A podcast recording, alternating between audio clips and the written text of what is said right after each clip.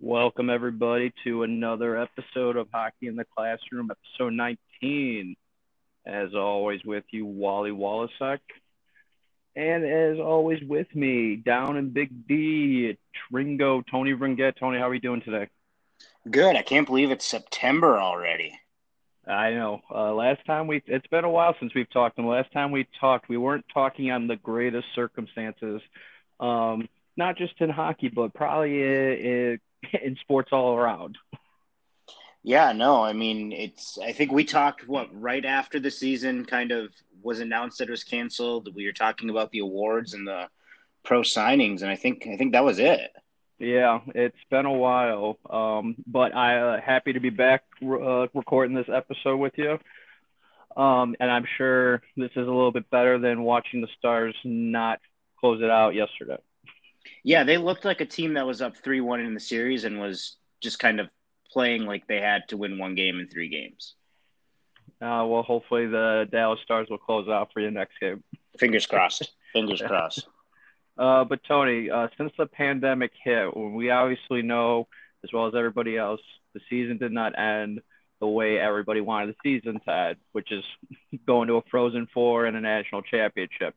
The dream for all these guys that are playing college hockey, um, eh, which was unfortunate to see, um, especially with the amount of talent across the board, across all the conferences in college hockey that we saw going into the conference playoffs it's like we were talking about throughout the season. This was a year that anybody could have won the national championship this year. Yeah, and and you'll you'll hear us talk a little bit about it with our with our special guest. Um, spoiler alert. Um, later on in the in the interview, but I mean, you look at teams like Cornell and North Dakota, Minnesota State, uh, Duluth. I mean, right there, you have four teams that I think were. Would anyone have been shocked if that was the Frozen Four? No, exactly. And then you even talk about like the Big Ten was kind of a big surprise towards the end. A lot of the Big Ten was competing towards the end of the season, not only for uh, Big Ten championship, but to get themselves into the final 16 there. Um, and I'm talking about Penn State. Uh, Minnesota was making a nice run late in the year. Um, Michigan State was kind of holding on. They were kind of falling off the deep end a little bit towards the end there. Uh, but the Big Ten was making a bigger push than I think really any of us were anticipating towards the end of the season there. Yeah, and one of the things that I, I really wanted to see was how how Hockey East and how how the Big Ten were going to finish up. I mean, those were two two conferences that I mean, I think Boston College is kind of the best team in Hockey East, but I mean, really top to bottom, there wasn't a ton of separation in the points. No, exactly. And you know, you bring up the points and you look at the Big Ten. Michigan, who we rolled out probably early on in the year. Yeah, before the season comes out started. Of, comes out of nowhere in the second half of the season, starts rattling off some big wins.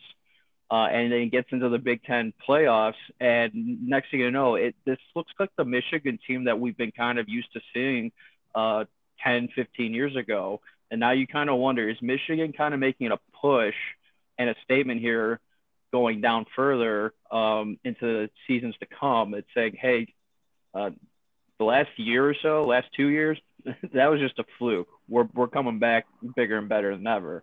Um, so it's going to be interesting to see. Same with Michigan State. I'm personally, and I know we've talked about it on the episodes before. I wrote Michigan State off before we even dropped the first puck on a Friday night. um, I had no hope for Michigan State, and they proved me wrong most of the season. I was impressed with them, and I'm kind of excited to see what they're going to take from this past season going on further um, as far as the, the guys that are coming in, the guys that they were able to hold on to, and really mold uh, this team into the Michigan State team that they used to have in years past. Yeah, and next year I think a big a big story is going to be the, the amount of talent that Penn State lost. Uh, Penn State yeah. lost a lot of really good, good players. I mean, they've got some strong guys coming back. I believe they have a transfer too coming in that um, will probably produce right away. But I mean, it's going to be interesting too to see, you know, when and if this season happens. Right? I, I think I know the Ivies for sure. I just read um, are for sure January one will be the earliest that that they'll play. Um, and I mean the Big Ten, with you look, they just had the vote for football that they are postponing, and what will that do? So it's going to be interesting to see what this season looks like. Yeah, and you just brought up a good point. I was just uh, reading on my notes here. The Ivy League sports, all sports are done at least until January 1. Hockey is impacted by that. Now, we know the Ivy League doesn't start normally till November. So they're not losing three months, they're losing really two months. Now, it's still a big impact I, for me for college hockey and the ECAC um, and when January 1 comes around, our, we still don't even know if they're going to drop the puck January 1. That's the goal. We don't know if that's going to happen. If it does, it kind of gets you wondering like where does the Ivy League schools now start fitting into a later picture as far as pairwise playoffs and stuff like that. It's going to be a interesting and different season that no one's ever seen before um, under the circumstances that we're living with today. It's at least as of right now, probably the best case scenario, though. Yeah, and, and honestly, I'm kind of, and this is just my my thought is I don't know if we'll see college hockey until January, anyways. But it, it brings up an interesting question too about will will they have non-conference games? My thought is there won't be any non-conference games. Well, one of the biggest issues is flying. I, I think teams are going to want to be, you know, getting on a bus. I think there's a lot more control there. And how is that going to impact schools like Alaska? Um, how is that going to impact um, Huntsville? Um, and then you look at a team like Arizona State, who who isn't in a conference. How is that going to impact them if all of a sudden we're saying there's going to be only conference games? Yeah, um, it, for Arizona State, this is probably the most unfortunate thing that could happen to them, uh, because we know Arizona State, since them becoming a Division One program, has been just off the charts good the last two three seasons, but have yet to get into a conference. And it's like you said, now if we go strictly to conference play, Arizona State, they're as far as I've read, they're scheduling more games than they should be because they're anticipating certain games to fall at some point. It's smart on their end, but we'll see how it plays out. Uh, it's it's going to be interesting for Arizona State, and I really feel for those guys because that's such a good program right now, uh, what they're building. And after three seasons, to kind of put a halt on them, it, that that just really kills the program there um, and what they've really have steamrolled into. When you talk about conference play, the best scenario, especially like how you mentioned it, bus rides can be more controlled by the, the schools and the coaching staff. You look at look at Hockey East and maybe kind of like the NCHC and WCHA are have a better and maybe the Big Ten too a little bit have a better control of that just because a lot of the schools can get to one another by bus. And it's like you mentioned, now you got Alaska out there, even even I the mean, Colorado schools. Yeah, and then you got Alabama, Huntsville. I mean, it's unfortunate for the schools that have hockey programs right now and are not within really remotely close driving distance to two, three other schools in their conference. I don't even, not even in their conference. Um, and so it, it, that's going to be a, a huge, huge blow. Um, and really, we're kind of waiting to see how that's going to uh, roll out as when we get closer to the season to start, if the season does start. And and who knows? By January one, things can be back to a new normal. Um, I don't think we'll ever see the the old normal, but um, I, I it could. Who knows? I mean, we've got some great scientists in this country in this world that you know who knows by then we might have a, a vaccine or or have it more controlled with with more knowledge on what's going on so who yeah. knows I, I mean, the one thing that really bothers and upsets me, and you know, I'm fortunate to say that I didn't have to go through this as a student, but I feel for the students, the fans. The college hockey is is a big, big student section sport. And I've always associated when you talk about college hockey, the student section, fan base, it, it it's one it you know it correlates to one. Uh, so when you take away, you know, if there's a possibility that the season starts, but they're saying, hey, we're not going to have fans for at least, you know, the first two three months until January one, and we're going to see where we're at. Eh, I think you're really kind of killing the reputation of college hockey. But at the same time, I'm going to be happy that if they can get hockey on the ice, I'm all for it. It's just one of those things where you hate to see the fact that we might not see student sections in the bleachers heckling the shit out of out of the away away teams, which has been known pretty widely across the board to be college hockey. So speaking of that, uh, did you see Torey Krug got tossed out of a game the other day? I did see that. I, w- I was definitely chanting "Krug's up, bitch! Krug's up, bitch!" Good old Western days. Lots of lunatics. They all know about that. Except now, instead of Krug, they say four. Yeah, I, oh, I feel like man. they got a little soft. Uh, unoriginal, well, unoriginal, not soft, unoriginal. Well, hopefully they can. Hopefully, if they if Lawson Lunatic, if, if there's no students in this wild, then Lawson is going to be a different place to play with no students on the on the whole one side of the arena. So that will be interesting. But if they are in in the arena, if they let them in, I hope that they bring bring hell this year. Yeah, that that team's going to need it with how much they lost uh, this offseason. Yeah.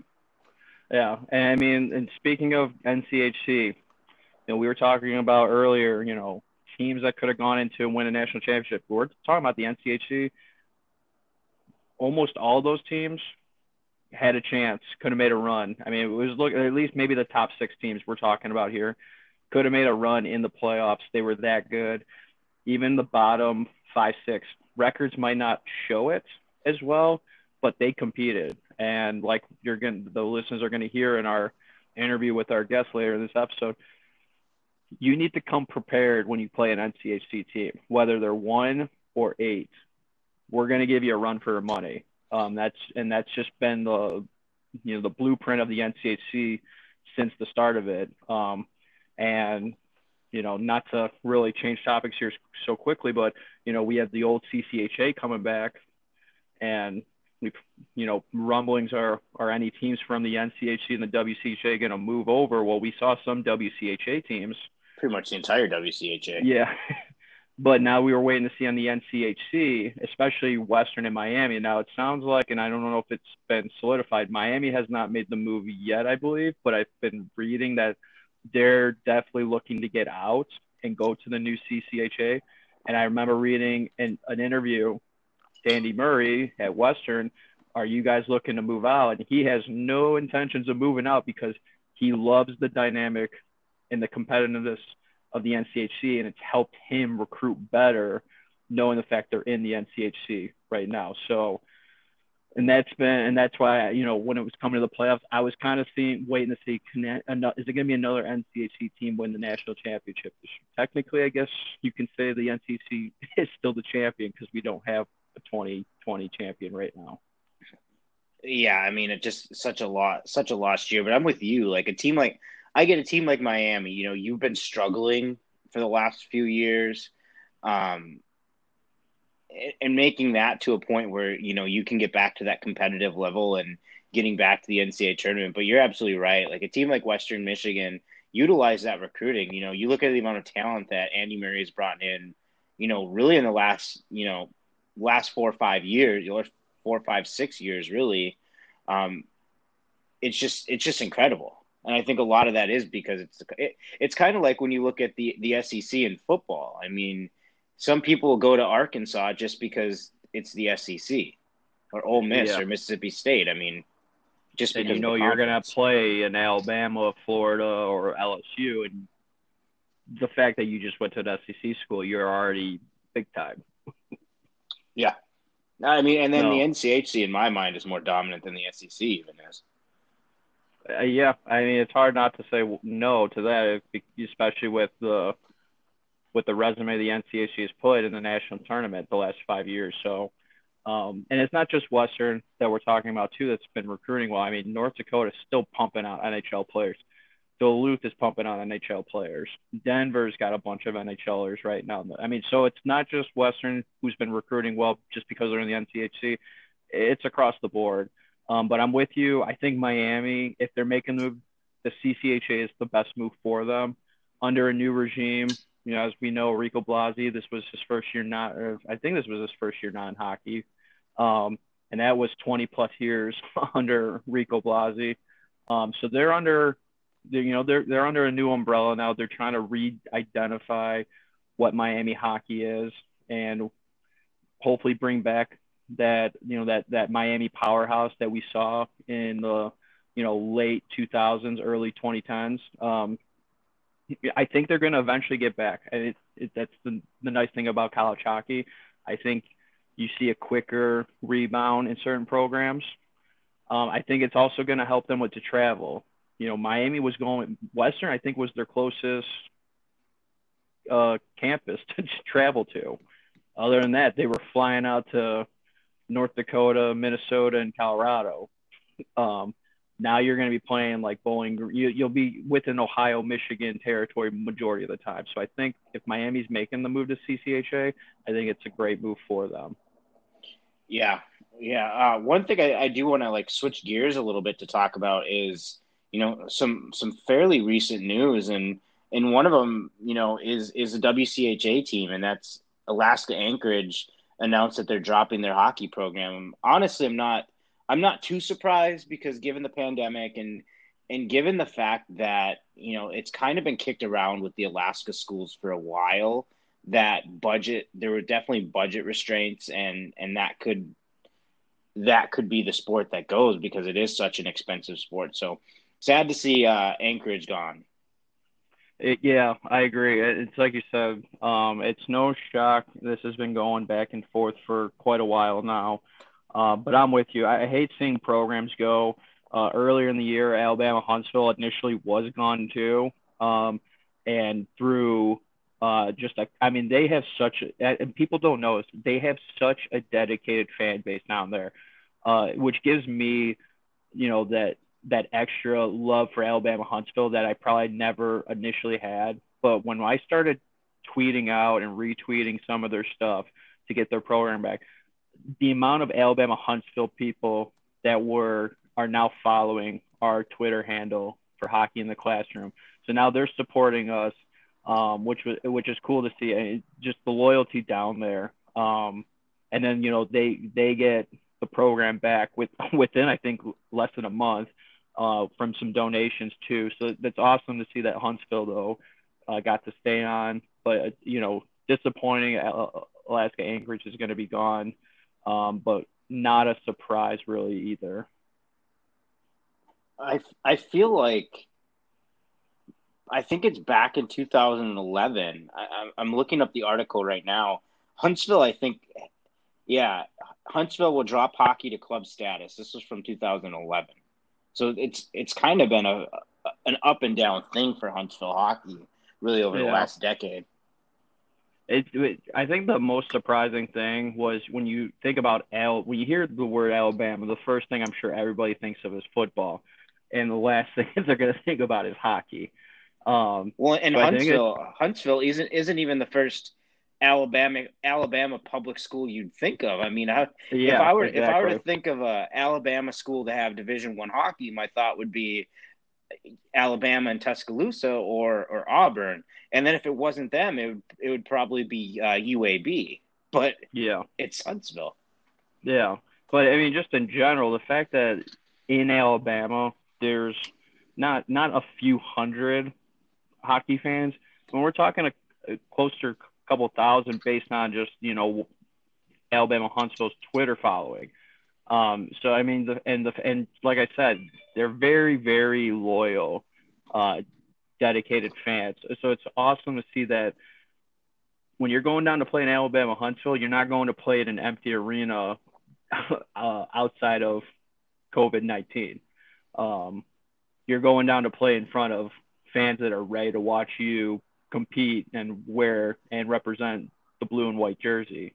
Um, so I, it's awesome to see um, that their their program's back for, for right now. And look, I, I really do wish them the best. I really hope that they can get this program turned around and start pumping out some wins. It'd be nice for not not only Huntsville but for college hockey in general. Yeah, I mean, anytime you anytime you can bring hockey to a non-hockey market is is incredible. And one thing, and one thing I'll say about hockey fans, you know, in the South, you know, I'm seeing it here in Dallas. And granted, the last two years that I've been in Dallas, the Stars have actually been really good. Um, but it's not like the city of Dallas, you know, yeah, they embrace the Stars when the Stars are winning, but like the Stars' passionate fans, like might be the best fans in Dallas. Like they're just the Stars' passionate fans are incredible, but it's yeah. not a huge base. Yeah, and sometimes you don't need hundred thousand fans to support a team. You're just you looking for the those, right ones. Yeah, you just need those few thousand dedicated fans, and that's and that's really especially in college hockey. That's all you're asking for. These arenas aren't professional arenas. We're not pumping out 20, 30,000 uh, fans at tickets. You know, uh, Western at, at Lawson Arena is one of the smallest ones, pumping out barely a couple thousand, and you know, then you look at North Dakota, they're really the only one that's going to pump out closer to, I think it's closer to ten thousand than five thousand. I could be wrong, um, but it, they have obviously a larger arena than certain uh, other universities do. Um, and I mean, I've seen videos and and I've watched games from Alabama Huntsville in the past. It's a nice arena. Like, I mean, they're doing everything right. It's just they just got to start pumping out wins. Um, and I, I, I really think, you know, with this, the donation and the extra um, encouragement from the fans and, and the backers that are keeping this program alive right now, I think you're going to see a different Huntsville team on the ice than we've seen in the past. I think you're going to see an, an extra motivated team on the ice. Yeah, no, abs- absolutely. And I think knowing that they have the support of, of the alumni and the fans is, is absolutely huge. Um, but with you know the good news of Huntsville, Huntsville getting their team, uh, Saint as we talked about before, St. Thomas announced that you know for 2021 2022 they'll be a division one program and then um, liu uh, jumping in. So uh, it's it's exciting to see some some new programs. If i'm not mistaken liu's women's team I, I know they started last year as a d1 program but i think they actually did pretty good. Yeah and, and, and you know just to feed off of what you're saying there uh, you know liu they at least as of right now they're they're going as an independent. They're going the route of Arizona State right now, which I think we kind of expected. Uh, but St. Thomas didn't. They're they got into the CCHA right away. So when their season kicks off, they're in a conference uh, from the start. So um, you know how long will uh, LIU be independent? We'll see.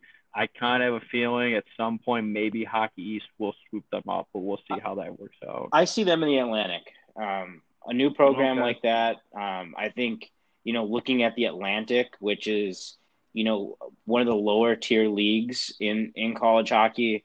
Um, I think it could be a natural stepping stone for them, and then who knows how how things progress. ECAC or, or hockey hockey East could could be in the cards someday.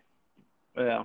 Well, and Tony, speaking about changes, we also had another big change, and I think it's a change that you and I are 100% for, and we've talked about it. It's been needed, and that's the fact that three on three overtime is now across all conferences, and it's about freaking time. I love three on three hockey. Oh yeah, me too. Um, but uh, you know, we talked about this I think early on in the year. I remember, and I've been saying this since I've been watching college hockey. It just made no sense why every conference was so flipping different when we got to overtime. Who did an overtime? Who did two overtimes? Who went to the shootout for? It made no sense. Um, and then when you're you're looking at the pairwise, it, I think it makes everything more confusing. But now you have a straight rule, all conferences across the board. After three periods of hockey, if it's not decided, you're going all the three on three overtime. I think that's huge. Three on three overtime in college hockey and in hockey in general has been proven to be exciting and fun to watch. Um, so I'm excited for this rule change. It's it's been about time. Yeah, yeah, uh, yeah. There definitely needs to be con- some consistency in how the different conferences do yeah. stuff. Now there's still going to be that inconsistency after if they, they can't get a winner in three on three overtime. Um, from what I've read, then we kind of go back. You know, it's kind of like we're taking two steps forward, but we're going to take one step back after the first three on three overtime. Uh, they're saying the conferences are going to basically decide what happens next if you go to a second overtime or you're going to go to a shootout uh, to decide the game. So from that aspect, okay, what it is, what it is. You know, I can't have everything all at once. But the fact that we just got that that you know consistent rule change for at least the first overtime is a big step for college hockey. It's going to make things uh, a lot easier to kind of comprehend once we get closer to the playoff time. Baby steps. exactly. Um, but Tony, um, just really quickly before we kind of take this into the uh, to our first ever hockey in the classroom interview, which I know you and I are both excited to share with everybody. Um, I just really want to quick before we move on, uh, just two big headliners. Um, 2020 Hall of Fame game that was supposed to be played in Nashville between North Dakota and Penn State, which would have been an awesome game to watch in October this year is being pushed to October 2021. Now, North Dakota has said they will play the Hall of Fame game this year at home, uh, but it will not be against Penn State, at least as of right now. Uh, if we do have a season that kicks off in October and we're only going to conference games, I'm thinking this is going to be a conference team that plays um, at UND this year. Um, and then the other one is the 2020 Icebreaker Challenge that UMD was hosting this year is now being pushed to October 2021 as well. So, um, two big tournament slash games that we're going to be exciting to watch are being pushed back a year. Um, and UND is kind of trying to make up for it this year by still hosting the game, uh, just not against Penn State. Yeah, un- unfortunate, but not really surprising. And roll with it. Um, but Tony, I mean, that's all I've had Really, and I know we've we haven't talked in a while since I think April the last time we recorded, but I mean we've covered a lot here. Um, do you want to let everybody know who we got coming up here uh, very shortly in our interview that we recorded uh, last week? Yeah, I'm super excited because this is probably one of my favorite, if not my favorite person to follow um, when it comes to college hockey. Brad Schlossman of the Grand Forks Herald, he covers North Dakota hockey. Um, I mean, it's amazing his memory and his knowledge of college hockey, and and you all will get the opportunity to hear hear from him in this interview. Um, such a great conversation. Um, great talking about about North Dakota hockey. A lot of talk about the NCHC. So if you're a fan of a different conference, um, I apologize. It's definitely on, heavy on the NCHC and, and North Dakota talk, but it was it was it was a great conversation, and I definitely recommend you checking him out on social media. Um, while he covers mostly North Dakota and the NCHC, he's got a lot of great insight all around the country. Yeah, I, I mean, this was one of them. I know it's only our first interview on the podcast, uh, but what an outstanding interview! This, I mean, this it's like you said, Brad's knowledge of the game, not just now, not just two years ago. I mean, his knowledge from when he started in the mid 2000s is outstanding. I mean, the fact that he's able to tell you who played what weekend, uh, where the players and all that. I mean, he's not pause. And people are going to see this in the interview. He doesn't pause because he's looking this up. He is rattling it off as we go. Um, and in his hockey knowledge is uh, one of the best. Um, right, is for me, I would rank him up there with Dave Starman, Starman right now as far as hockey, college hockey uh, knowledge. I, that's that that was my impression talking to him last week. Um, like you said, it was heavy on North Dakota and the NCHC and the old WCHA, but he he's knows his hockey all around, Hockey East, ECAC, and so forth. Um, but his primary focus is obviously North Dakota and wherever they're played. So, um, but such a fun interview, and we're happy to say that he is we'll have him on at some point, hopefully later this season if we have a season. Um, because obviously we were not done talking about college hockey with him after uh, I think it was over an hour we talked with him. Yeah, it was definitely great conversation. But do you want to send it over to to our conversation with Brad? Yep. So we are going to go ahead and and everybody enjoy our first ever interview with Brad Schlossman.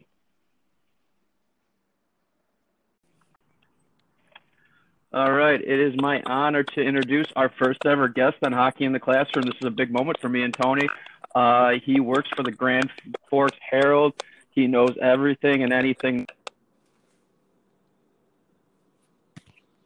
Mad. um, I just want to let you know that we are known for butchering last names, so please let me know how did I do there.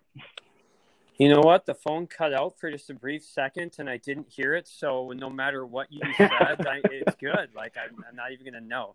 All right. uh, I have family members who all pronounce it differently. Oh, okay. So, well, that's uh, that's different. So you're you're used to everything. I am. So uh, I usually go with Schlossman. All right. So I was I was I was like ninety eight point nine percent on point there. uh, but Brad, how you doing today? Uh, good, good. We're happy to have you on Hockey in the Classroom. Um, and just for, uh, real briefly, I mean, Tony and I, we talk about you on the podcast all the time.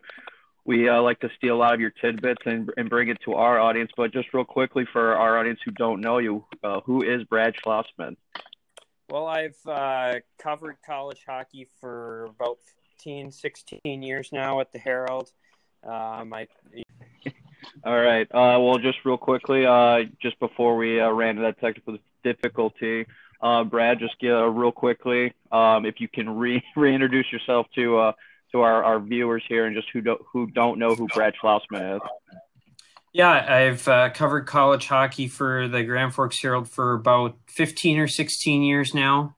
Um, you know, and you know, we cover quite a bit of obviously primarily the University of North Dakota but we also cover a lot of the NCHC and uh, you know college hockey as a whole. So um, there's a lot of hockey coverage in in the Herald. Yeah, in 15 years, you've seen a lot of great players come in and out the door, haven't you?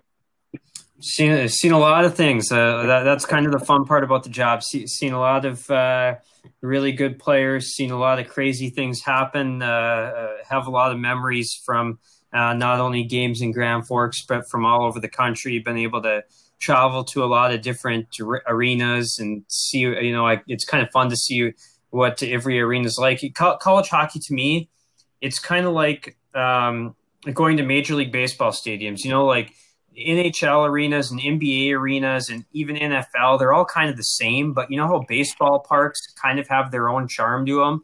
Like every place in college hockey, they're all all these rinks are totally different um, and they each kind of have their own charm. So it's a lot of fun to go to these different places and and see all these different arenas that were built anywhere from you know uh, the early 1900s until uh, just recently. Do you, yeah, no, do you have a favorite rink to go to? Oh that's a really good question. Um, you know one of the arenas i really enjoy going to is Lawson Arena in Kalamazoo. Um, it's definitely not the nicest arena in the league, but uh, you know, it just is. It's so much different, and it's kind of old school. The press box like hangs right over the rink, so you're like right on top of the action. North Dakota and Western Michigan both play a really fast paced uh, intense style of games. So to be right on top of the action for those is a lot of fun. I, I really like going to that one. Uh, you know, even though the press box is usually really jam packed and tight and uh, it can be awkward compared to other arenas, it, it's still a lot of fun to go see two games there every year. People are going to think we paid you to say that. Yeah. Um, I, I, don't know if you're if you're aware of this. Matt and I became friends because of Lawson Arena and the and the Lawson Lunatics. So, well, I mean, I can see why. I mean, it's it, it is a fun place to see a game, and like that's how I think fans get hooked on college hockey is going to a place like that where it's loud and uh, the fans get really into it. Um, you know, so I'm actually not shocked to hear that uh, that got you guys hooked on college hockey. I, I think that's common for you know buildings like that to get fans hooked and Tony and I have talked about plenty of times on our podcast that uh, I mean one of the main reasons for at least me in college hockey that makes Um, it's so exciting and interesting to go to to these different arenas. Like you, like, I've never actually heard the baseball analogy before. I mean, it's that's like spot on. Um, but for me, I love seeing the, the how the students get incorporated into the student yeah. sections. Uh, every almost every arena, it seems like nowadays, we're uh, each one's got essentially a gimmick. The Lawson Lunatics, uh, Michigan State's the Ace A team, and and so forth like that. So uh, for me, it's always been like you know when I go to a different arena, where's the students? I'm right away. I'm asking where's the student section sitting? Are they high up? Yeah. Are they behind a goaltender? Are they behind the bot? Where are they at? Because that's where I'm gonna see if if this is a real hockey uh, hockey school or not. yeah, and and they they have definitely one of the best ones. You know, obviously North Dakota has a really large one, which isn't surprising, and that's I think gets a lot of uh, fans hooked on college hockey in Grand Forks. Um, you know, St. Cloud State's probably isn't as big as it was when I started, but they still can get pretty into it there. So that can be a, a fun place to see a game as well, I think. Um, you know, the Colorado schools, they struggle a little bit more to get students there. And obviously, CC's not playing on campus. They will be beginning, uh, not this season, but the following season, they'll have uh, an arena. So, um, who's maybe that'll change a little bit, but you know, they face challenges of uh, kids like to go to the mountains and go skiing on the weekends. So, uh, that can be a, a battle they fight there. Yeah, no, good good call out there. Um, so I mean, while we're on the topic of arenas and, and you bring in North Dakota, I mean, what makes makes that arena so unique? Um, not just from a student's perspective, but just from the yeah. a fan base perspective. Because I mean, when we see the games on TV covered by CBS Sports and, and you know ESPN and stuff like that, um, it's an arena that seems to always be jam packed, um, loud, and a lot of energy from October through March. Well, the first thing that's really unique about it is it's you know um, maybe the nicest hockey arena in in the United States. Uh, it's a pretty fancy arena. This, they just had a new scoreboard put in last year. That's absolutely massive. Um, they have, uh, you know, the, the seats are all leather seats with cherry wood armrests. Uh, you know, it's uh, it's a, a, super nice arena. It's one of the largest arenas in college hockey, just under 12,000 it seats. Um, when they get standing room only, they can get, you know, just they, have probably got 12,000 in there before.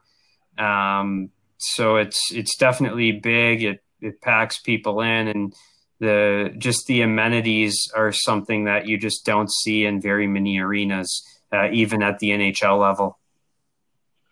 Yeah, uh, I, I think I've seen, you know, just from the the show that North Dakota puts on. I don't know if they're still doing that. The inside the glass or, or uh, inside what is it inside the doors um, that they used to produce, and just seeing the the clips of the like behind the scenes of the arena where where people might not get to really indulge in with the locker room, mm-hmm. media rooms, and stuff like that.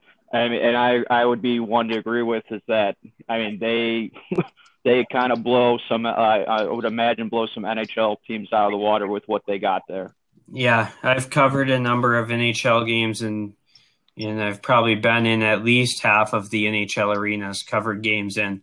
So um, yeah, it's it's definitely uh, very unique and um, like you said, they're they're pretty spoiled with their locker room area.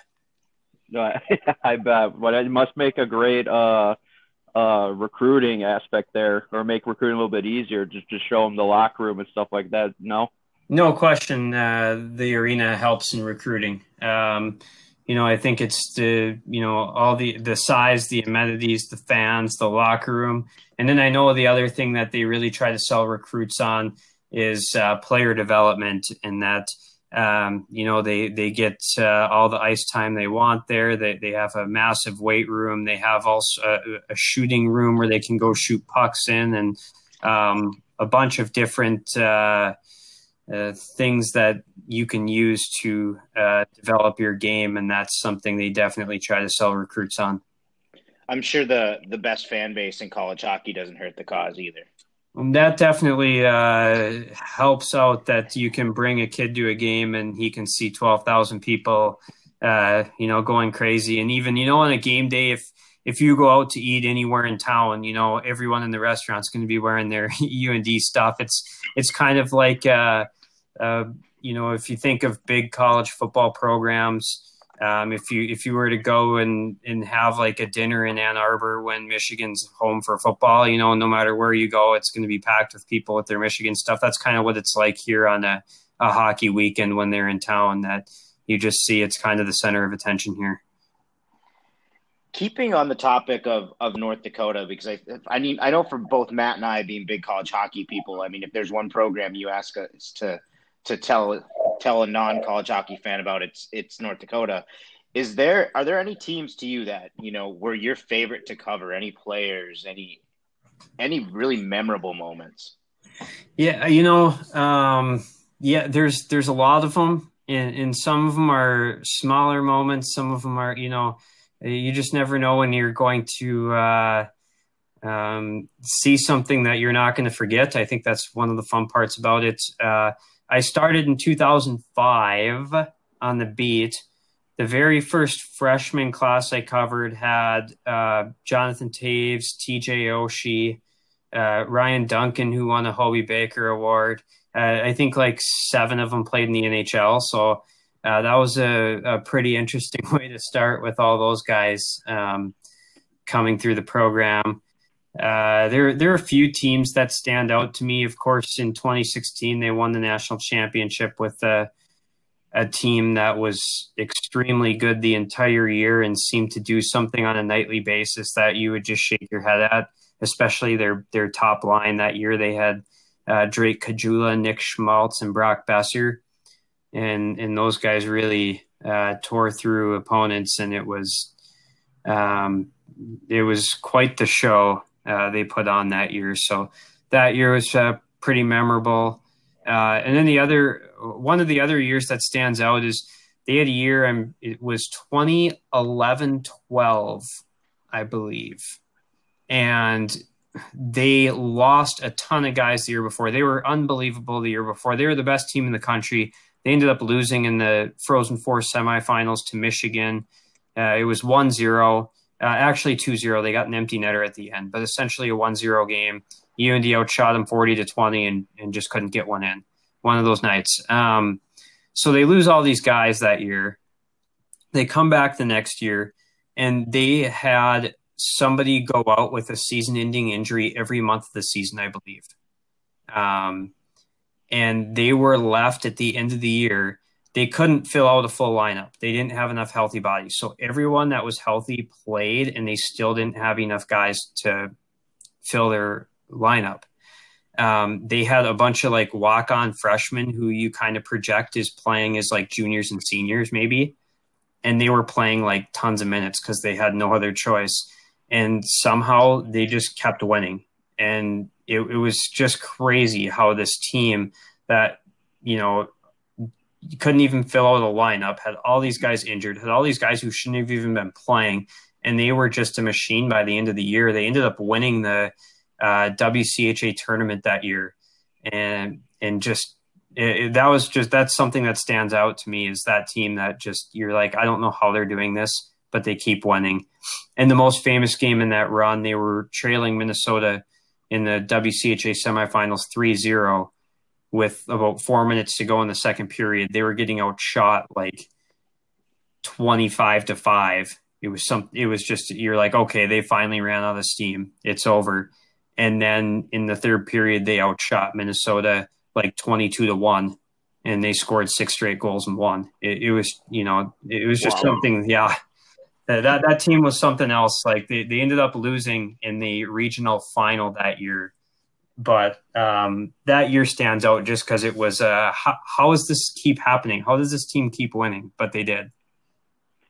Well, I just to go back to the 2015 team with the CBS line because mm-hmm. just Tony and I got to witness that quite often, uh, especially when I got to we got to watch our Broncos uh, yeah. try to figure out just that line. Uh, for me, uh, you know, watching a lot of and there's been a lot of great North Dakota teams, and we we praise the history in our podcast to our viewers all the time. That mm-hmm. uh, it's not just one year, it's not every five years. I, it's like it. You, North Dakota is pumping out great teams almost every year here. Mm-hmm that one stands out just to me personally. Uh, that and I still think this today. And we had a lot of good teams this this past season, but that line of Drake Caggiula, Brock Boeser, and Nick Schmaltz might be one of the greatest lines that I've ever seen uh, in college hockey and maybe just in hockey in general. That, that the chemistry those three had on the ice was mm-hmm. uh, something else. I, I mean, they knew exactly where they were not looking. I still remember the passes in the playoffs, and especially in the national championship game from uh, Schmaltz. I think it was to Caggiula. Mm-hmm. Um, it, one of the greatest lines I think in college hockey ever. Um, and I know they got a lot of praise that year, uh, and very much well deserved. I don't think they get enough praise as far as like that people not really understanding the history and the the skill level that they brought for that team. Um, that just really just kind of outpowered and and outplayed a lot of good teams in in college hockey that year. Well, I think it, like you hit the you're spot on. It, of course, they all three of them have uh, extremely impressive skill. Uh, they they all were two way players, um, but sometimes you have a lot of skill and it just doesn't click. And for some reason, those guys just clicked. Uh, like you said, they they they knew where they were going to be. Um, they they were really good friends off the ice. I don't know if that helps or not, but you know, they they just seem to click. And I I I always remember before the national championship game, the big question for Quinnipiac was, um, what do you do with the CBS line? And Rand Pecknold said before the game, uh, the day before, you know, we've we've seen the Vesey line at Harvard. We've seen this line. We've seen top lines. We're not going to be um, caught off guard. Well, of course, that line did what they do. um, Boeser, Boeser had four points. Caggiula had two goals. Like Schmaltz made that unbelievable uh, steal and cross ice pass and put it on Caggiula's tape um, for that one goal. By the way, if, if, you watch the replay of that goal, the goalie actually got over for that, and Drake wow. had to put it like he had almost no room to put it, and he still put it there. Like, what do you what do you do if you're the goalie on that play? You you you tracked it very well, but you still give up the goal. Um, and anyways, after the game, uh, after he said, you know, we we've we've seen lines, big lines before, like this isn't going to catch us off guard um, after the game, he comes to his press conference and says, I haven't seen anything like those guys. I mean, that's uh, that's, that's probably spot on because I mean, a lot of teams that we see it in college hockey, they have the one, maybe two good guys mm-hmm. that really are outstanding. They have the the NHL capability, but North Dakota had three on one line. I mean, when you're you're an opposing coach, you're almost like, shit, what what do we do? and and what he even said that he, you know, it, it, it wasn't just that uh, they were cheating for offense. He said what stood out to them is uh, they were constantly swarming in all three zones, and I think that's something that led to their success. Is that they could turn over a puck at any point on the ice and all of a sudden transition the other way. Um, and, and, that's something that made them dangerous. And I, I think the you know, Drake Caggiula and, and Nick Schmaltz led uh, in that sense. Schmaltz got really good at picking guys' pockets, like coming up from behind him and lifting the stick and and swiping the puck. He he was unbelievable at that that year. And Caggiula, for being a smaller player, uh, plays way bigger than his size and, and has since he he came to UND. So yeah, they, those guys just clicked and um, their their numbers are off the charts. If you look at their plus minuses, uh, they weren't racking up power play goals. They, it was like five on five. They were all probably plus twenty five or greater that year. Uh, it, it, was, it, was, just crazy. Like their, their power play numbers were maybe mid in mid of middle of the NCHC that year. They weren't like you know, sometimes you get these guys with huge numbers that are just racking up monster points on the power play, and they really weren't. They it was like five on five where they were destroying teams. I, I have hockey DB up right now, and it looks like they were all plus 44 to 46. there you go. Yeah. I, I, you just double it. not even close wow. by me. And, yeah. and that is, but I mean, it puts in perspective like how good they were five on five. Mm-hmm. And to your point, like that, that was at the hack, was that Hakstol's last year? That was Berry's first year. That's Berry's first year. So, I mean, you know, you, you credit to Coach Berry. I mean, he knew what he had and he put him on a five on five, even you know, even uh, on the ice. He really didn't have to worry about on power plays putting all three of them out there. You could spread them out on the power play, and you know, try to develop chemistry elsewhere with other players, knowing you have that in your back pocket that your number one line five on five is these three guys. And and he, you know what, he he they they were all in really good shape physically, so he felt comfortable uh, throwing them out there, you know, a little extra if he needed to. If, if they're in a close game, you would start seeing them quite a bit. And, and they proved that they could handle that, uh, those extra shifts.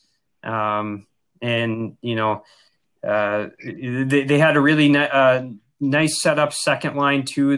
They called it their heavy line. They had uh, Austin Poganski, um, you know, Luke Johnson, Rhett Gardner, uh, three big uh, physical players, and they would throw that line against another team's top line. So a lot of times they could open up uh, the CBS line to play against a second, third, or fourth line of an opponent because uh, the heavy line was taking on a lot of team, you know, opponents' top guys. Um, famously, uh, before the semifinal game, Jim Montgomery at Denver uh, they had a really really good top line that year too. Um, they had the, they called it the Pacific Rim line. Yeah, I remember that. And, and yeah, they they were uh, outstanding. They had Danton Heinen, um, and he was with Trevor Moore and Dylan Gambrell. Uh, all of them played in the NHL. So UND was going to have last line change, and well, he knew what was going to happen. He knew that the the heavy line was going to be put on their their big line. And he challenged Berry to go head to head with the top lines. Well, of course, Berry didn't take the bait. He he he played his matchups. However, at the very end of the game, the game was tied two two with a minute left, and and they did get uh, a matchup of the two top lines, and that that's when UND ended up scoring the the go ahead goal. I don't think it was hundred percent the um, uh, Denver's uh, top line. I think they put a different centerman out there to take the draw. It might have been Gabe Levan taking it, but um, anyways, uh, they they semi got that matchup, and, and Nick Schmaltz ended up scoring the winner. Uh, before we move move away from the 2015 team, I, the one thing I like pointing out too is you know we we focus so much on especially the CBS line, but how Berry was able to run four great offensive lines, you almost kind of forget that North Dakota had good guys on the blue line yeah. that could skate, move the puck, and were shut down defensemen. And I don't know if this was the 2015 year. I'll let you correct me, but I remember I remember the names of Gage Ausmus, Dillon mm-hmm. Simpson, Troy Stecher. Uh, they were shutting guys down, but you almost forget about because you get, especially the CBS line out there, who are doing things you, you just don't see every day in college hockey. No look passes, tic tac toe, um, you know, flying up and down the ice and stuff like that. And, but in North Dakota, and then even with the goaltending, you guys had good, good, good goaltending too. I mean, it was that 2015 team was just such a complete team that I don't think comes as often in college hockey as maybe people hope or think. Um, you only you sometimes get one piece or the other, and 2015, North Dakota had all three pretty locked and loaded. And it was hard to bet against North Dakota yeah. winning a championship that year. Yeah, uh, the the defense. Uh, I know for people in Grand Forks, uh, people knew how good their D corps was, but a lot of uh, people forget that that D corps was, you know, really really good. Four of the six guys who played in the national title game uh, are playing in the NHL right now. Uh, you got uh, Stecher's playing for uh, Vancouver. Paul LaDue's playing for the LA Kings. Uh, Tucker Poolman's playing for Winnipeg. Christian Wolanin's playing for Ottawa. And then, you know, like you said, they had Gage Ausmus, Keaton Thompson, who were both good players. Hayden Shaw played a lot as a freshman. So, um, yeah, that the, the D corps, as much as the CBS line was really, really good, uh, you know, you'll have people around here argue that the D corps was the strength of that team, you know, but the truth is both of them, both the top line and that decor is what, what fueled it keeping on the topic of this of that team, um, this is a more selfish question as being a Stars fan. Um, what can I expect out of Rhett Gardner? yeah, you, you, know, I, I it was uh, you know I saw him uh, get the call up this year for a little bit.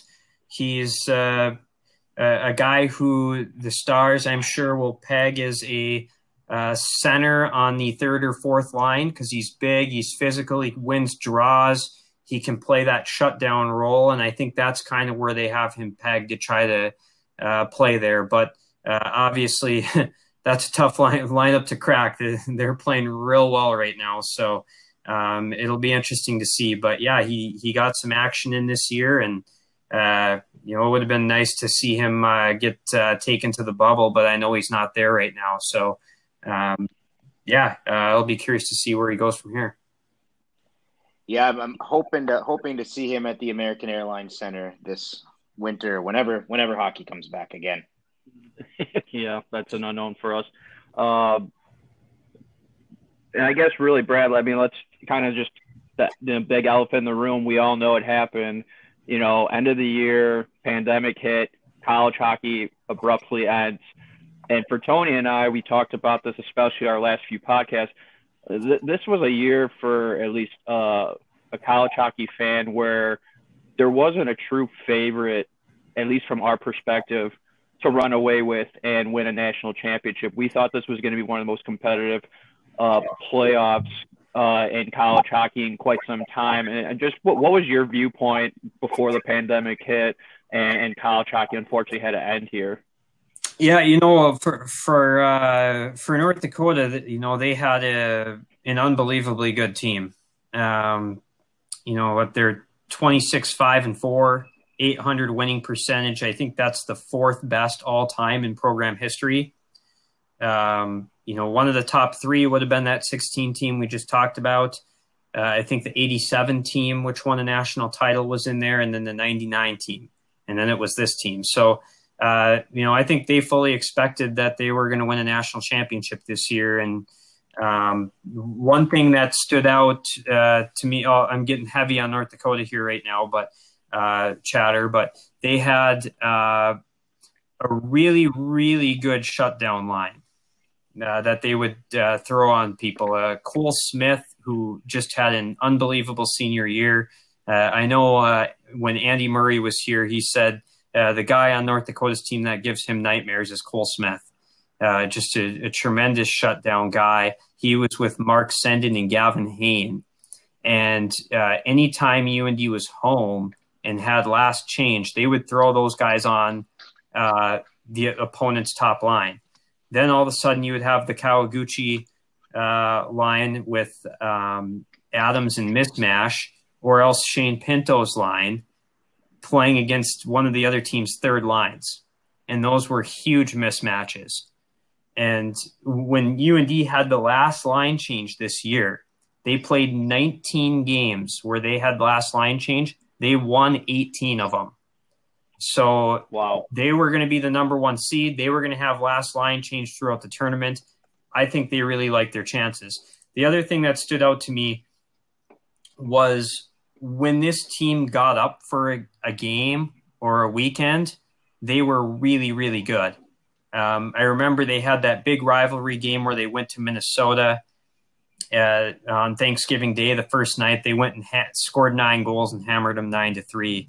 Uh, you know, when when they wanted to put the pedal down, they, these were pretty good at that. Um, the other thing that stood out to me was, and I think I think this went back to the previous year. Uh, the 18-19 season, things didn't go well for North Dakota. If you look at their possession and shot totals, I, they lost double-digit games uh, that year where they outshot their opponent by double digits, by 10 or more. So when you outshoot your opponent by 10 or more and you lose 11 times, like I've never heard of that before. Yeah. Um, this team could not score goals for the life of them. They would generate tons of chances. They couldn't score goals. And I think they, but for some, throughout the year, they came to play every night. Like they didn't have any nights off. Like I can't even remember a night where I was like, they just didn't show up tonight. Like no matter how frustrated they got, they came back the next night and played the same way. And I think they got used to that, where they had to play 60 minutes all out every night to have a shot to try to score enough. Well, then last year comes and the goals start coming, but they never changed the way they played. So if they got a big lead on someone, it, they would just keep scoring because they're not used to taking their foot off the pedal. They would just keep coming. And we saw it several times. You know, the first weekend they put up eight against Canisius. They put up seven against Miami, nine against Minnesota. They went out to Lawson and scored eight goals in that second game. Um, you know, they scored eight against CC. Uh, they had all these games where they just piled up goals. So uh, they were loaded. I, I, thought they had a really good chance. A couple of the other teams that stood out, Minnesota State, Mankato, they were absolutely loaded too. I, I thought that team was great. They had a really, really good top line. They had depth. They had a blue line. They had goaltending. That team was really complete. And it's a shame for them. They've never won an NCAA tournament game in their program's history. This could have been that year. Um, wow. Cornell, another team you got to feel bad for. Uh, Cornell, they were number one in the polls. North Dakota was number one in the pairwise. I believe, if I'm not mistaken, Cornell might have been number one or number two in both the men's and women's side. Like they, they were trying to win a national title in both men's and women's hockey the same year. And of course, that's a bad year for it to get wiped out for them. They had a really, they only lost two games. So they were really good. BC was playing really good at the end of the year. And then um, from your guys' perspective, uh, I was really high on Western Michigan coming into the year. What did I rank them preseason third? Yeah, you're uh, pretty high. Uh, so, so they had this loaded lineup, and they got they were hurt all year. Like we almost didn't see their team all year long. All of a sudden, at the end of the year, they were healthy. And the one big question, we knew they could score with any team in the country, right? Like offensively, they were extremely explosive. I remember they played Duluth in the second half, uh, one of the last weekends of the year. Uh, Duluth's up in the third period, uh, three to two, and Western scores like three goals in two minutes, and boom, it's over. Like that team could do that to you. Like they they they were just very offensive. The question mark for Western was could they defend, and that second to last weekend they came to North Dakota and played back to back games against North Dakota as well as anyone has all year. And they really held North Dakota's offense down. Um, the first night was three to one. The second night was two to one in overtime. And they defended really well. The second night, they didn't even have their starting goalie, and they still held them to two goals. Yeah, I remember that. Um, so I really wanted to see what Western could have done in the playoffs, just because we know they can score. They looked like they were defending well.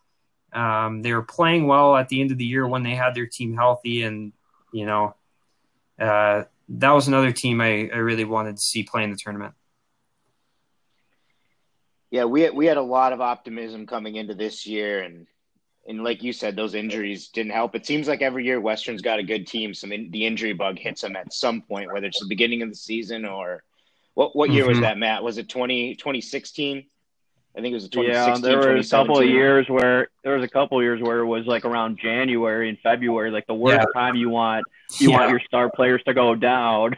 Um, and and Western just boom, here comes the injury bug at the worst time of the season, and really kind of knocked themselves out of contention. Uh, not not counting this past year, but the years prior, unfortunately.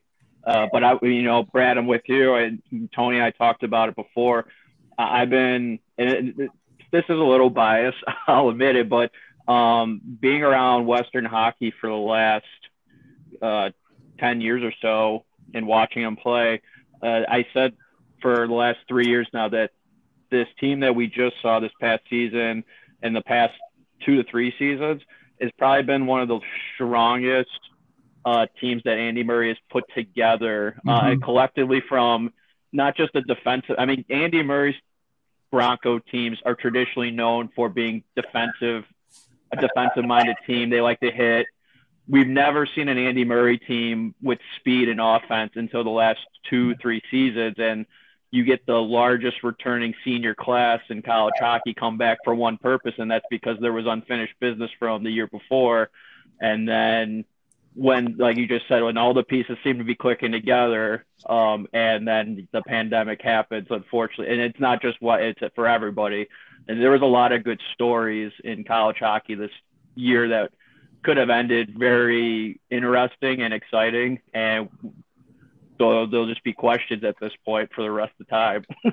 yeah, we'll never know what would have happened, but yeah, you know they they had that uh, decorated senior class, and um, I, I think you see the talent they had when you've seen how many guys have signed NHL deals from that class, and even from the team as a whole. You know, Austin Rushoff uh, getting a pro deal, and he was a junior, and you know, I know Cam Lee was a free agent and he signed. You know, uh, they had a lot of guys that that could play on that team. So, um, but yeah, the crazy part for them is that this last year it was everyone got hurt. It seemed like at some point, but like that the year you're talking about a couple years ago, um, it, it was it, it wasn't just guys that got hurt. It was their best players. Like it was Allison, it was Conrad.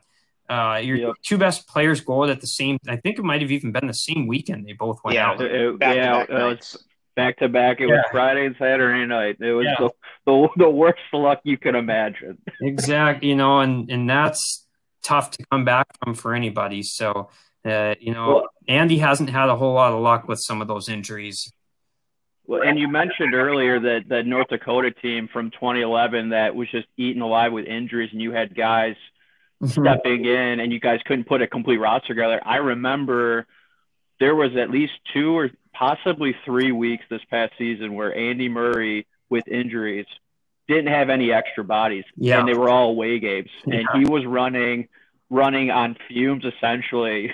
Yeah, uh, a lot of fresh, and, and this is this has been an Andy Murray thing that we've noticed uh, really kind of after his first year taking over for Blashill, maybe the first two years, he likes giving the freshmen chances, and he he he is not afraid to play them if if they're earning it um, during the week, and so it, it's not so much that he was afraid to put freshmen in to fill in for the injuries, um, but I think the most impressive thing was was how well they all collectively were playing because a lot of these guys weren't haven't really played together. I mean, outside of practice, and now you're telling them, hey, you got to go play St. Cloud State and you know Minnesota Duluth right now, and, and just just compete. I mean, expectations they would imagine were probably like, you know, let's try to split, but I just want to make sure we're playing well and getting healthy. And you know, kind of in the same realm as the 2011 North Dakota team, they were putting up wins when really I think people were kind of writing them off for those couple of weeks with the injuries. Yeah, there were more than a few nights when the line charts came out at six o'clock, and I was scratching my head saying, "Oh my goodness, they have another." You know, because it seemed like there was an injury that was popping up every night for them, and they were fitting guys in different roles, and you're like, "He's playing with him? What?" Um, but yeah, it's uh, they were definitely uh, uh, a tough out for anyone to play. Um, kind of switching gears here. So, I mean, Brad, you've seen the best of the best in the WCHA when North Dakota was in there, and now you've seen the best of the best in what at least Tony and I have viewed as one of the most dominant college hockey conferences, at least currently, in being the NCHC. Uh, from your perspective, it, is, is there a style change? You know, is there a difference in you know between the two conferences that you've witnessed with North Dakota being in both of them? You know, is is one conference uh, a little bit more speed with with the opponents, more physical? Is there any difference that you've seen going from the WCHA to the NCHC? Well, for me, the biggest difference is the depth of the league. Uh, the old WCHA had some really, really high end good teams, but they also had a couple teams at the bottom of the standings where you knew there was a good chance there was going to be a sweep that weekend. Um, Alaska Anchorage had some bad teams. Uh, Michigan Tech had some bad teams in there. Um, even you know Minnesota State had some fairly below average teams. Uh, there were uh, Minnesota State was really up and down because they had some really really good teams and then they had some not so good teams. But um, there were always there, there, was always a series once every three weeks, maybe or two three weeks, where um, you could pretty much bet that there was going to be a, a sweep more more than likely, and it's just not the case in the NCHC.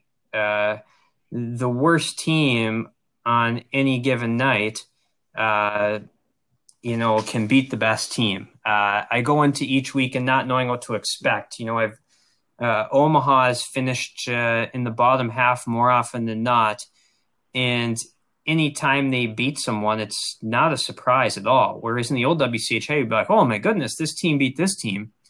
Um, that's not the case. I, I think um, maybe a couple of years ago, CC had a team that wasn't very good.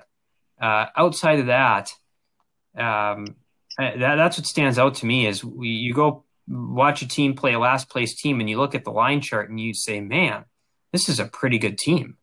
And so I, I think that's what stands out is that there really isn't that weekend where you get a breather or where you can play bad and still win. If you play bad, you're going to lose. Um, and I, I think that's the biggest difference. Yeah, that's. I think that's the thing we've we've always talked about too is just that the absolute depth and, and how much better CC has gotten over the last couple of years. Yeah, yeah, and and I think when you look at the national tournament and you see uh, the NCHC has really dominated the national tournament the last few years. I do think the league has a big uh, reason to do with that. When, like I said, they get used to this they cannot take a day off or they're going to lose and get embarrassed. And I think these teams get used to that, that they have to bring it every single game. And once you get into the national tournament, um, they're already uh, used to uh, getting challenged every single night and uh, playing with the realization that if you have an off night, it's going to be really bad. And uh, it, it's just been interesting to see some of these NCHC teams just overwhelm teams from other leagues.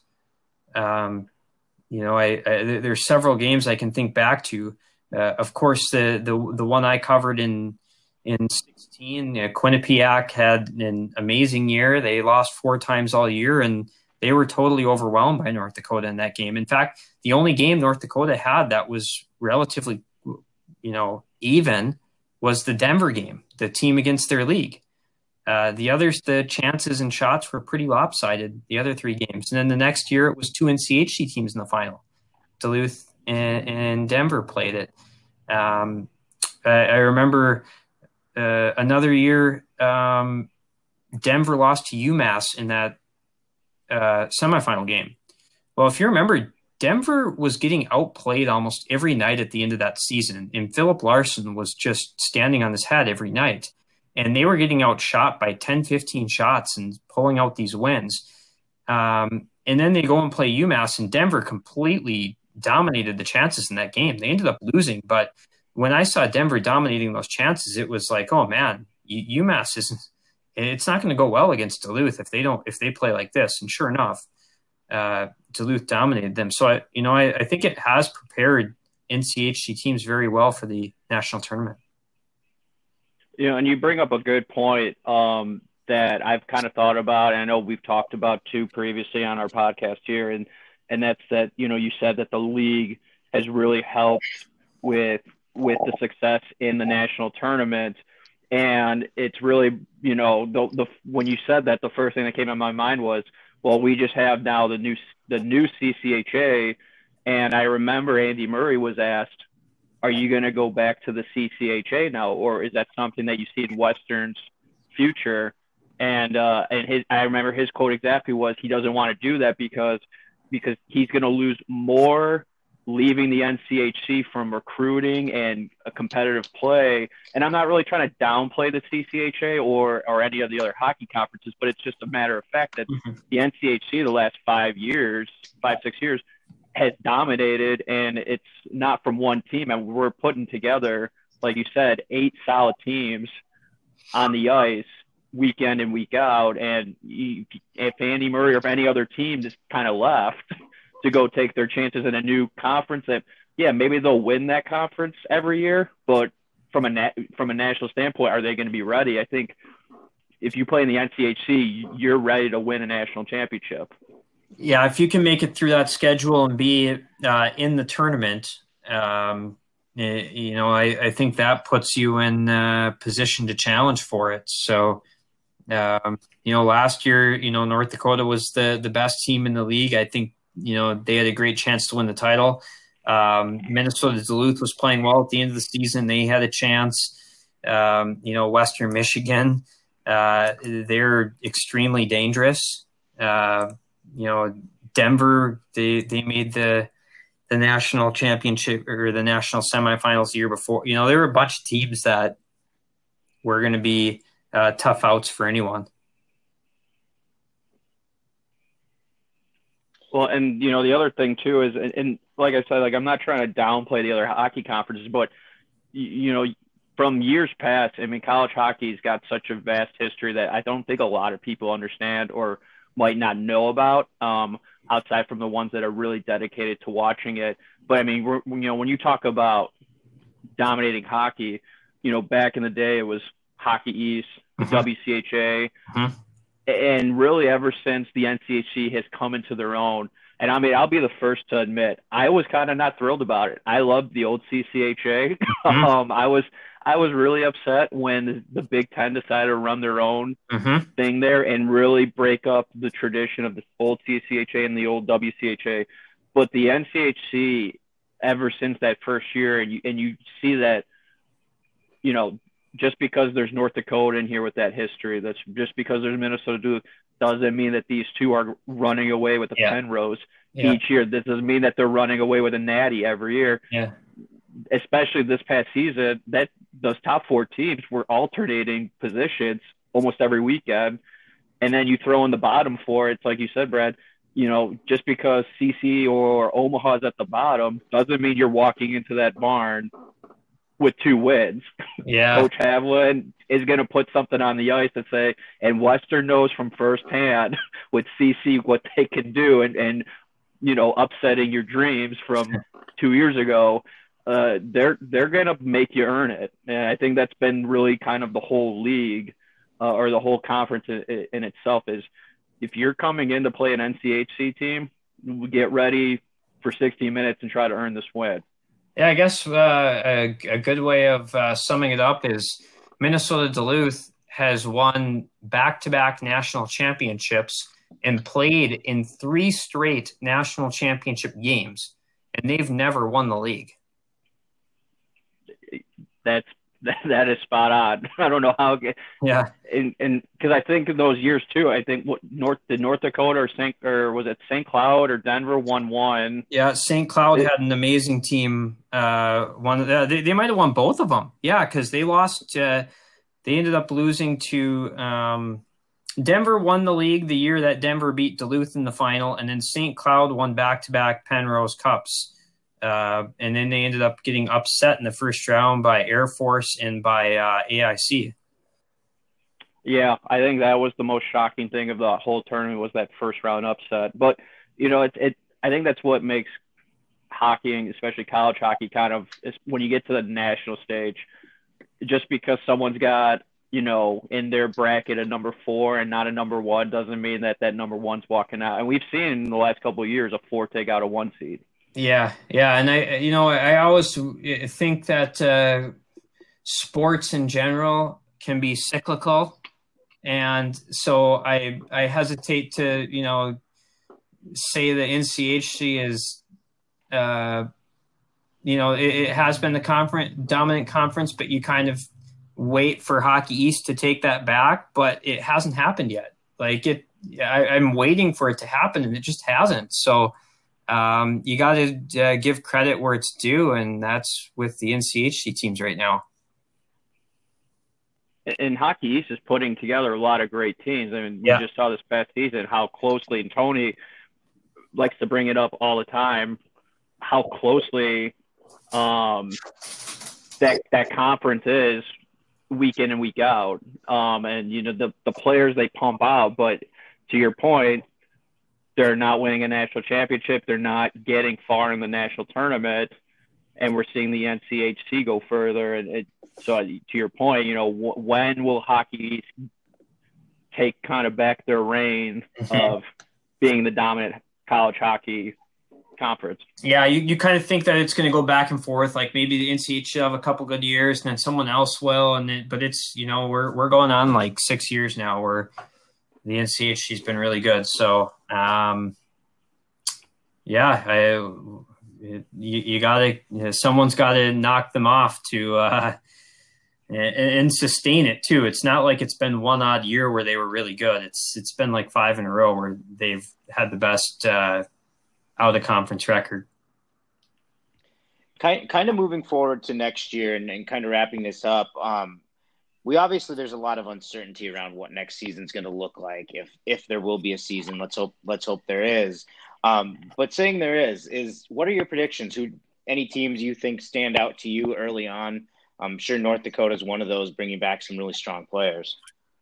I'm I'm guessing they'll be the the preseason number one, just with the, they bring back tons of guys from last year's team. They have uh, probably the best uh, incoming recruiting class uh, in the NCHC. Um, I, I, think Denver is going to be pretty good, even though they lost a, a, couple of really key pieces. They lost Emilio Pettersen, signed with uh, uh, the Flames, and Ian Mitchell with uh, the Blackhawks, and those are some pretty big losses. But they've got some good players coming in. I think Bobby Brink is going to be um, a, a, star in the league.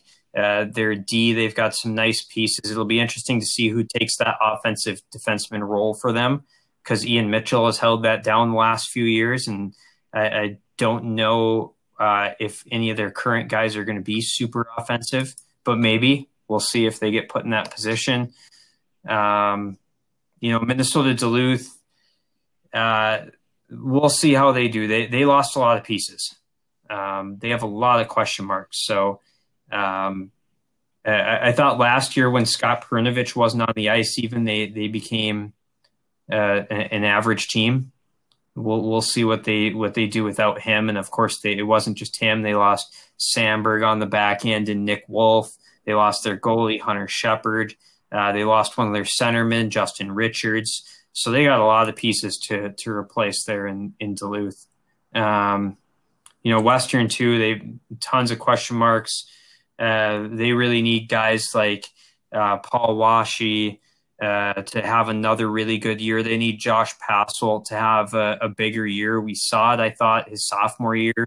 Um, you know, he fought an injury last year and and wasn't quite as uh, prolific offensively. You know, Drew Worrad's another guy that needs to be pretty good. I thought Rhett Kingston had a fantastic sophomore year he's really dynamic and and could play a big role. So, uh, you know, they've got some question marks, and, and on the back end too. You know, losing Samuelsson really hurts.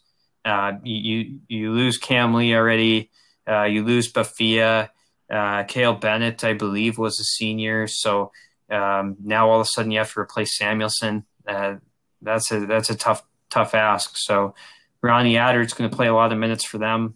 Um, but you know, I, I, I kind of think North Dakota and Denver are the the two uh, front runners in the league. You you mentioned no, Hunter Shepard. I feel like he was there for about fifteen years. Yeah, I think so. That sounds, sounds fair. Uh, he he definitely seemed like he was there forever, and he played every game. Uh, they have someone coming in you know they're they're they're gonna that's gonna be a big question mark. Just someone uh, without that type of experience, and um, you know th- their their D corps is going to be pretty young next year, pretty inexperienced. Uh, the guy, you know, Jared Hilderman play, played a lot of games too on their back end. So Wolff, Hilderman, uh, Samberg, and Perunovich. So they basically have uh, you know two D back, you know maybe three, uh, but th- the guys that are coming back did not play big minutes. So if they get bumped up in the lineup, they're going to be having line matchups they're not used to. They have some good D coming in.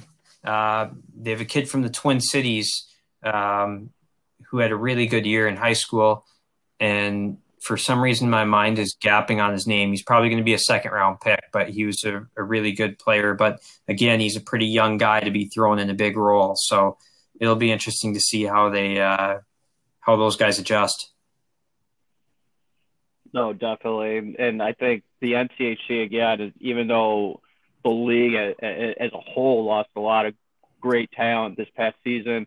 I think there's a lot of great talent that's coming in, and I think that the teams that are still, you know, in the conference um, still have a lot of talent on hand. It's like you said, some of these guys that, um, you know, the freshmen and sophomores this past season um, are going to have to play a lot of bigger roles this year um, with the talent that's walked out the doors. I know for me personally, um, not, not only to see how the NC, NCHC is going to pan out um, if we have a season, but I know that um, towards the end of the year this past season, I was kind of getting high on Big Ten hockey, how competitive it's getting now in the Big Ten. Um, and, and same with hockey, like we were just talking about, you know, there's the talent is there. It's just when are they going to finally put that complete season together and have a, a hockey East team go all the way or at least get to the Frozen Four. Um, I think we I don't know if we've seen a hockey team hockey East team in the Frozen Four in the last couple seasons. I, I could be wrong. Um, but uh, you know, UMass would be the. Uh... Oh, that's right with Cale Makar. Yeah.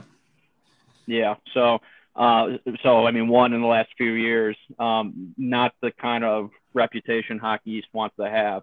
Um, but you know, like Tony and I have mentioned on our podcast a lot of times, is we're seeing um, college hockey grow so vastly and quickly that a lot of these teams that you don't think would be competing um, at such a high level are, and it's making uh, each weekend, no matter who you're playing, very competitive. Um, and it's making for for a fan, it's making it fun to watch. You know, you're not watching a Friday night game on CBS Sportsnet and or CBS Sports Network and saying, "Oh, you know, Western, they just got you know they got Air Force. Uh, why am I watching? You know, that's not the case. It seems like nowadays in college hockey, it's we're, we're a lot of the recruitment is getting stronger across the board. It's making college hockey fun to watch. Yeah, and, and one of the uh, interesting storylines I think will be Michigan this year. Um, you know, we, we saw Boston University the past few years. They had all these really high end kids, especially starting with that 16 17 team. And they brought in all these really, really top end first round picks. Um, and they never were as good as anyone thought they'd be. You know, I, I know they made the tournament in 16 17. Um, but when you look at the just the talent they had with you know McAvoy and Keller and Bellows and uh, I mean they just had this lineup that was loaded. You know Oettinger and goal was a I think a first late first rounder, and they couldn't put it together. And now Michigan is kind of going with that philosophy. They you know they lose their top three scorers from last year's team, which you know you'd think hurts, but they're bringing in a really, really good class. Uh, Kent Johnson from the BCHL, Brendan Brisson, uh, you know, could be a first round pick. They they just got Harvard's top recruits, decided to change his mind and come to Michigan. Owen Power is going to be a first round pick next year. Um, and then you you talk about they already have uh, John Beecher, who's a first rounder, and Cam York, who's a first rounder, and um, just their pure talent is really high. The question is, um, you know, can they can they fare better than BU did with it? Because BU had all this talent, but they were so young, and and that's kind of the conundrum a lot of these teams are facing in recruiting. Um, you know, I don't think anyone's going to turn down a Kent Johnson or Brendan Brisson or super high end kids like that. But teams seem to be um, conscientiously going the Mankato route. and making sure you have older players because that that's kind of the Mankato and BU were the opposites. Mankato went for the older guys, BU went for the younger, really, really high end NHL superstars. And uh, uh, Mankato's kind of won out. I know they haven't won an NCAA tournament game, but they've been really, really good. Mm-hmm. And so I, I think that's going to be the interesting storyline. If, if Michigan uh, does not do very well the next couple of years or as well as expected, you're going to see a lot of coaches examine that and say, we want top end kids, but maybe we can't take too many of them. Maybe maybe you need the older kids too. So I think I think uh, a lot of eyes have to be on Michigan. Uh, well, I'm going to note that and watch out for that. Um, that's interesting. I because I, I, agree. I know um, towards the end of this year they were making a run, but you almost from a outside in perspective, you almost wondered was it just a fluke with the Big Ten or or were they starting to piece something together? And I think, uh, and based on what you're what you're um, telling us here is it they're putting some to, something together, and it, it looks like it could possibly be something great here for them. Yeah, I mean they they have no shortage of uh, super high end uh, kids. Um, a lot of the first rounders, and so uh, I, I, think that's going to be a really interesting storyline. And you know what? Even to an extent, Wisconsin last year, uh, in the year before, they had an incredible amount of high end uh, talent. You look and they had Cole Caufield, a super high end kid, first round pick. Wyatt Kalynuk was, I think, a second round pick. Alex Turcotte was a top five pick. K'Andre Miller was a first round pick. Um, Dylan Holloway is going to be a first round pick. Uh, their D corps, you know, were all they had all these super high end kids. They finished six games under 500. Um, yeah, Tony doesn't like to bring that up. we, uh, we we talked a lot about the struggles of the Wisconsin Badgers this season on the podcast. yeah, well, it's uh, you know, and I think that's so you know, BU uh, BU fared a lot better than Wisconsin but they I don't think they were as good as everyone thought they were going to be. Wisconsin certainly did not fare as well as I and the you know a lot of others thought they were going to fare. I embarrassingly had them as my number two team preseason. Whoops. Um, and and now Michigan's kind of that same philosophy. That's why I think Michigan's going to be so fascinating to watch. Can they make it work? Which Wisconsin and BU really didn't. Um, you know, I, I think that's going to be one of the most fascinating storylines to watch.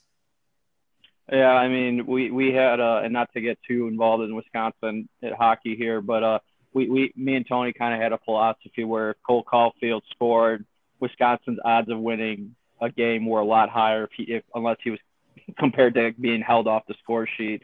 Um, I don't know the statistics. I don't know how well of our theory worked out there, but uh, we did notice a lot of times when he was on the score sheet, and then we really noticed those games that he wasn't on the score sheet. Well, you, you want to find got, out uh, the exact numbers on that? do you have them on you? I do. Um, oh wow, I'm nervous. When they when he scored a goal, they were seven and six. When when he did not score a goal, they were seven, 14, and two. Oh my god! So they, they were definitely better when he scored. Uh, yeah. So. Well, I, I always said with Wisconsin, I it scoring is not the problem with them. It was defensively and goaltending. I think goaltending was a big, big miss for them this this season. Yeah, this I, season. I think so. Uh, some people who watched Wisconsin a lot more than me um, were adamant that the defensive problems weren't talked about as much or more than goaltending. They, they said, yeah, goaltending numbers were poor, but it's hard when you're constantly facing grade A's. So um, that was from someone who watches them a lot more than me. That was from a scout who uh, sees them quite a bit. So uh, that was his philosophy that no, their goaltending wasn't great, but uh, you know it didn't matter who was going to be in goal for that team because they didn't defend well enough. Yeah, definitely, and we we talked about that too. Luckily, they got a good women's program to make up for the difference. They, they definitely do, and and that, that team can defend. uh, that, that team has a defensive juggernaut for uh, well over a decade. Oh well, They, Brad. I, I always um, felt they were one that you could put anyone in goal and and and they could. I, I felt like Soupy didn't see many shots over the last three seasons. Uh, no, you know she she, she definitely had uh, a great D corps in front of her, and um, yeah, you know she, and, and and on top of that, she played well too. Uh, you know, obviously, uh, going the entire NCAA tournament without allowing a goal was quite the the feat for her um, in in 2019, and kind of a cool way to. Uh, uh, you know, celebrate her college career after uh, all she'd been through. Absolutely. Uh, Tony, you got anything else uh, we, that we want to talk about here? I do not. I do not. I mean, I, I don't either. Brad, Brad, we appreciate it. Um, we definitely would love to see if you we could get you back on here, maybe mid-season at some point. We know you're going to be a busy guy once the college hockey season kicks off here. Um, but we uh, we do appreciate your time uh, getting on here with us and, and just talking college hockey. This was a lot of fun. Yeah, if, if we do have a mid-season, I will be very, very happy about that. Just that we do have a, a season going, so absolutely, I'll jump back on, and we will celebrate the fact that uh, we're watching hockey again. That and, would be awesome. And how can our how can our listeners uh, find you on social media and whatnot? Yeah, uh, GrandForksHerald.com is uh, is our website. Uh, Schlossman GF is my uh, Twitter handle. Um, you know that's uh, difficult to spell, but give it a go. See see if you can uh, make it. well, Brad, we uh, we appreciate your time, and we'll we'll let you go here. And like you said, hopefully we're we'll get you back on here. And when we do, we're celebrating the fact that we're watching college hockey. Absolutely. Thanks for having me, guys. Thanks, Thank Brad. you.